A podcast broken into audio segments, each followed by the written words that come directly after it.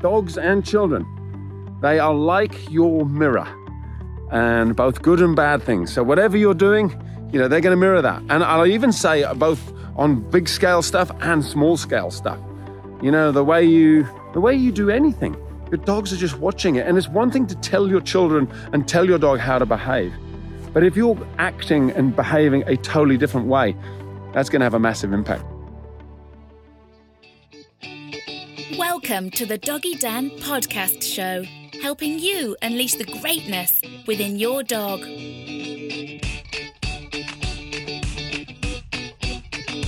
Hello and welcome, dog lovers, once again to another edition of Pup Dates, where I share with you a story, some learnings uh, as I walk my dogs in the woods. And today, um, well, this month, what we're doing is the moral of the story. And today's moral of the story is learning to basically, you've got to watch out for what you're doing and how dogs are like your mirror. You know, I've got a book called What the Dogs Taught Me About Being a Parent, and it's all about how your children and your dogs will mirror what you do, uh, both good and bad. So here's a here's a story. I got to say this. This is like it's a true story. I mean, it's just it's just funny. It's just funny when you think. Just picture this actually happening. I, I, I still it, it, makes me smile to this day. So I went up to this um went up north to this uh, family there was about five people there mum, dad, there's probably six actually, because there was a couple of girls, a couple of guys, it might have been seven. It's a huge family up north. Let's call the dog Frisbee. I don't think he was a border collie, but he was that sort of um, high energy dog. If I remember right, it's a kind of a black lab mix. Anyway, maybe a bit of border collie in there. If you've ever thought about giving CBD oil a go for your dog, but you wanted to use a brand you could trust, then look no further than the brand I've put my name to Angel Oil. Angel Oil uses the very best manufacturing processes and ingredients on the market, with every single batch checked to ensure it's of the highest quality. I've literally found the best product I could on the market and brought it to you.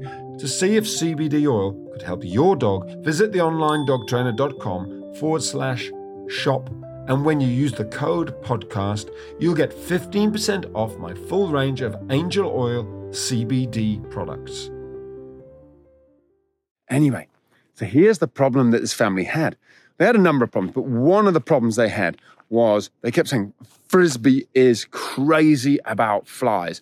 So as soon as a fly comes in the room, he goes ballistic. He goes bananas. He's like a madman. He charges around, snapping, biting. He knocks things over. Um, I was like, okay, okay. And look, at the end of the day, for those of you who don't know my method, there's a foundation you put in place that kind of takes care of most issues. And then there's some specific training you can do for each specific issue. And that kind of, you know, that's, that's like the, the, the icing on the cake. But usually that foundation, you put it in place, put the training in place, all is well and good. However, there was something else going on with this dog.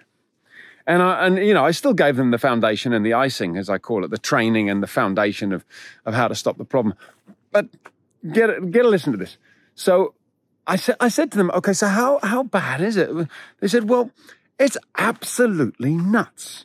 And, you know, the, I remember the lady said, because we all hate flies. And, and, and he just goes like crazy. I said, what, you, what do we, what do you say? You all hate flies. She said, yeah, we've like, um, we've all got our, uh, fly swats. I said, you what? The guy pulls out a fly swat from under his chair. I said, well, what's that for? He goes, well, when a fly comes in the room, I jump up and try and swat it. And then they all pulled out their fly swats. So I sat in the lounge, all like five or six of them had a fly swat under their chair. And I said, so, so what happens? What do you, what do you mean? What do you do with them? They said, well, when, when a fly comes in the room, we all try and swat it. I said, hang on. So you're telling me, I'd been there for over an hour and they hadn't kind of hadn't explained this to me. They just blamed the dog for his crazy behavior.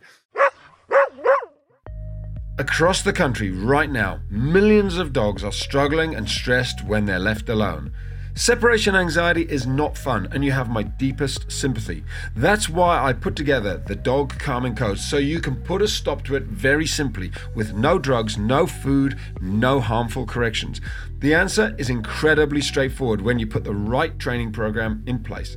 To find out more, visit theonlinedogtrainer.com forward slash shop and get 20% off the dog calming code at checkout when you use the coupon podcast.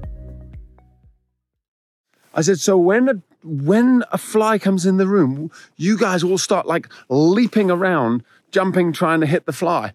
And they, one of the guys demonstrated. He said, "Yeah, we do this." We're like, "Ah!" Trying to. It's like, okay, all righty, okay. Well, the dog is mirroring you guys, and they quite quickly got it. They said, "Oh, yeah, yeah, that makes total sense." But it blew me away that they hadn't made any connection with how they were acting, what they were doing, and how their dog was behaving. So, you know, the moral of the story is dogs and children, they are like your mirror and both good and bad things. So, whatever you're doing, you know, they're going to mirror that. And I'll even say both on big scale stuff and small scale stuff. You know, the way you, the way you do anything your dogs are just watching it. And it's one thing to tell your children and tell your dog how to behave. But if you're acting and behaving a totally different way, that's going to have a massive impact. So they want their dog to be really calm when a fly comes in the room. You kind of need to act calm. Even if you want to catch that fly, there's still a way of doing it, which is calm, keeping your heart rate low, not screaming, not shouting, not panicking. I mean, the poor dog probably thought that it was going to, you know, it was a life and death situation if they didn't get the fly. So he was probably giving it everything he got. Anyway, there you go. Another edition of Pup Dates. Moral of the story Dear dog. Take care, guys. Have a beautiful day. Bye bye. That's it for another edition of the Doggy Dan podcast show. Please go to theonlinedogtrainer.com forward slash podcasts to find the show notes and a lot more information on this topic. Thanks for listening. To keep the show rolling, the best way you can help out is to like, follow, subscribe on Apple Podcasts, on Spotify and YouTube, and wherever else you're listening to this. And if you want to get great snippets of dog training tips and tricks once a week, absolutely free, then sign up for my Pup Dates newsletter at the bottom of any page on theonlinedogtrainer.com. You can also find me on Facebook, Instagram, TikTok, and Pinterest. Take care and have a great day with your dog.